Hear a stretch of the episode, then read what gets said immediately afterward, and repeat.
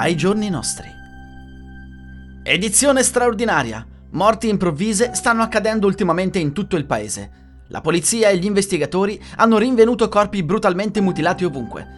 Stiamo ancora cercando l'assassino. Vi consigliamo fortemente di sbarrare tutte le porte e le finestre e di segnalare eventuali persone sospette alla polizia locale. Nel 1925 viveva una bambina di nome Mary, che come tutti i bambini di 6 anni aveva una fervida immaginazione e bisogno di ricevere attenzioni dagli altri, anche se c'era stato un periodo piuttosto cupo nella sua vita.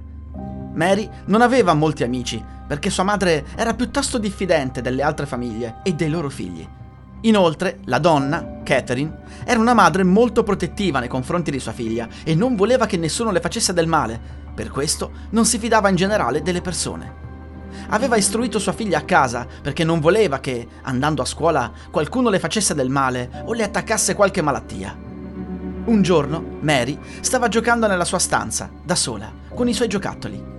Sua madre, passando davanti alla sua stanza, ebbe uno strano presentimento. Aveva come l'impressione che lei non fosse sola. Mary stava parlando con qualcuno nella sua stanza. Tesoro? C'è qualcuno lì con te? chiese, mentre i suoi occhi si spalancavano e si sentiva assalire dalla preoccupazione. Oh, è solo un'amica, mamma, rispose Mary, continuando a giocare.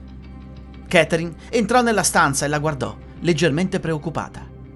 Oh, e chi è? È la mia nuova amica, si chiama Lothin Jill. Lei è un clown e ha dei colori sgargianti, guarda!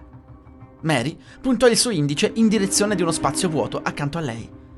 Sua madre, in un primo momento, la guardò confusa, ma poi realizzò che si trattava di un personaggio immaginario. Era una cosa normale per una bambina della sua età. Ah sì, vedo. Allora lascio te e Lothin Jill divertirvi. Lasciò la sua stanza, mentre Mary stava ancora parlando da sola. Meglio così. Alla fine Mary aveva qualcuno con cui parlare ma ancora la madre della piccola non sapeva che sua figlia aveva un amico non immaginario. Dopotutto, Mary non aveva dei grandi amici con cui parlare, a parte sua madre. Tre anni più tardi, Mary stava ancora parlando con Jill e la cosa stava andando avanti da molto, forse troppo tempo. Ora aveva nove anni e continuava a parlare con questa amica immaginaria. La madre di Mary era estremamente preoccupata che sua figlia stesse diventando schizofrenica. Stava diventando pazza. Molte domande le frullavano per la testa. Lei aveva sempre desiderato la figlia perfetta, ma questo suo atteggiamento stava continuando da troppo tempo. Ovunque Mary andasse con sua madre, continuava sempre a parlare con questa Jill e, come ogni madre, Catherine avrebbe voluto che sua figlia non facesse certe figure in pubblico. Avrebbe fatto pensare agli altri che fosse pazza, doveva trovare un rimedio. Il giorno seguente, Mary e sua madre andarono da un medico locale, che fece loro alcune domande ed eseguì l'accertamento. Quando il medico ebbe terminato i suoi test, uscì dalla stanza in cui aveva interrogato Mary e andò a parlare con la madre. Come sta mia figlia? Sta bene? Ha qualche malattia? Sta bene, ma voglio raccomandarle qualcosa. Il medico aveva estratto dalla tasca del camice un flacone che conteneva un liquido sconosciuto. Che cos'è? La mamma di Mary aveva tremato leggermente. È una medicina che l'aiuterà a tornare normale. Questi sintomi in genere colpiscono bambini di età compresa fra i 5 e gli 8 anni. Sua figlia mi ha raccontato tutto su questo personaggio che vive nella sua testa, la sua personalità, il suo aspetto e quello che dice. Se la medicina non ha effetto, ritorni da noi, sapremo cosa fare. La donna prese il flacone e lasciò lo studio medico con sua figlia. Tre anni più tardi, Mary aveva 12 anni e parlava ancora con la sua amica, Jill. Sua madre non poteva più sopportarlo. Mary assumeva la medicina una o due volte al giorno, ma dopo l'età di 11 anni aveva iniziato a rifiutarsi di prenderla. Spesso aveva delle discussioni accese con sua madre e perdeva completamente la testa. Ciò non era considerato normale per una bambina di 12 anni. Guarda Mary, io ne ho abbastanza. Lei non è reale. Mary ribatté arrabbiata. Lei è reale, non riesci a vederla, è proprio davanti alla tua faccia. Poi se ne andava via arrabbiata e si chiudeva nella sua stanza sbattendo la porta. Sua madre stava impazzendo e così anche sua figlia e non sapeva più che altro fare, a parte piangersi addosso. Dopo quella discussione, decise di tornare dal medico che le aveva prescritto quella medicina e iniziò a raccontare tutto quello che le stava capitando ultimamente. Il medico fece una lunga pausa, poi rispose. Allora, penso di non avere altra scelta, Catherine. Suppongo che ci sia solo una cosa da fare. Quel giorno la madre di Mary tornò a casa e salì le scale, andando nella stanza dove si trovava sua figlia. Aprì la porta e le parlò. Mary, c'è qualcuno che ti vorrebbe vedere. Mary si voltò verso la porta e vide due uomini vestiti di bianco a fianco a sua madre. No, mamma!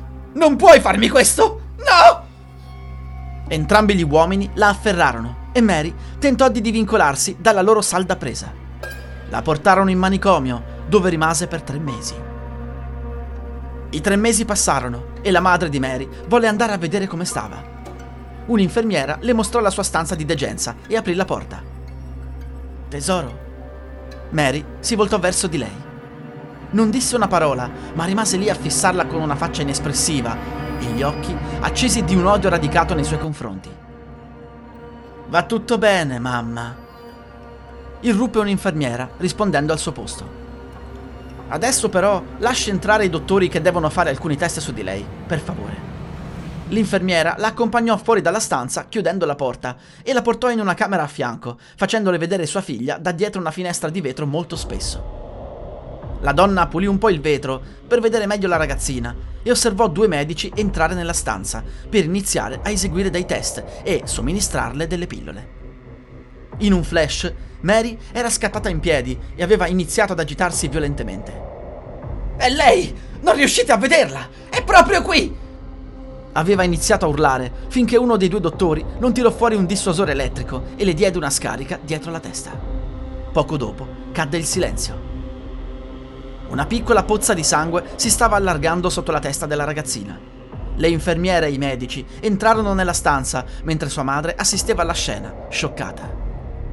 La sua unica figlia era morta, proprio davanti ai suoi occhi. Mi, mi dispiace tanto per la perdita di sua figlia, mamma.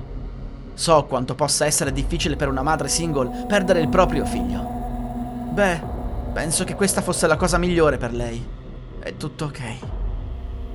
Un paio di settimane dopo c'era silenzio attorno a casa, fino a una notte tempestosa. Era quasi mezzanotte e la madre di Mary stava leggendo un libro in un angolo della stanza. Era una notte tranquilla, dopo quelle settimane trascorse nella solitudine. Senza più sua figlia attorno, si sentiva dispiaciuta, anche se continuava ad avere la sensazione di non essere mai sola. Finché non udì un forte trambusto e qualcosa rompersi nella cucina.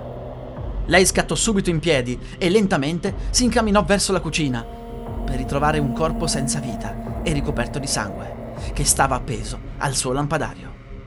Era il dottore lo stesso che le aveva prescritto quella medicina per Mary.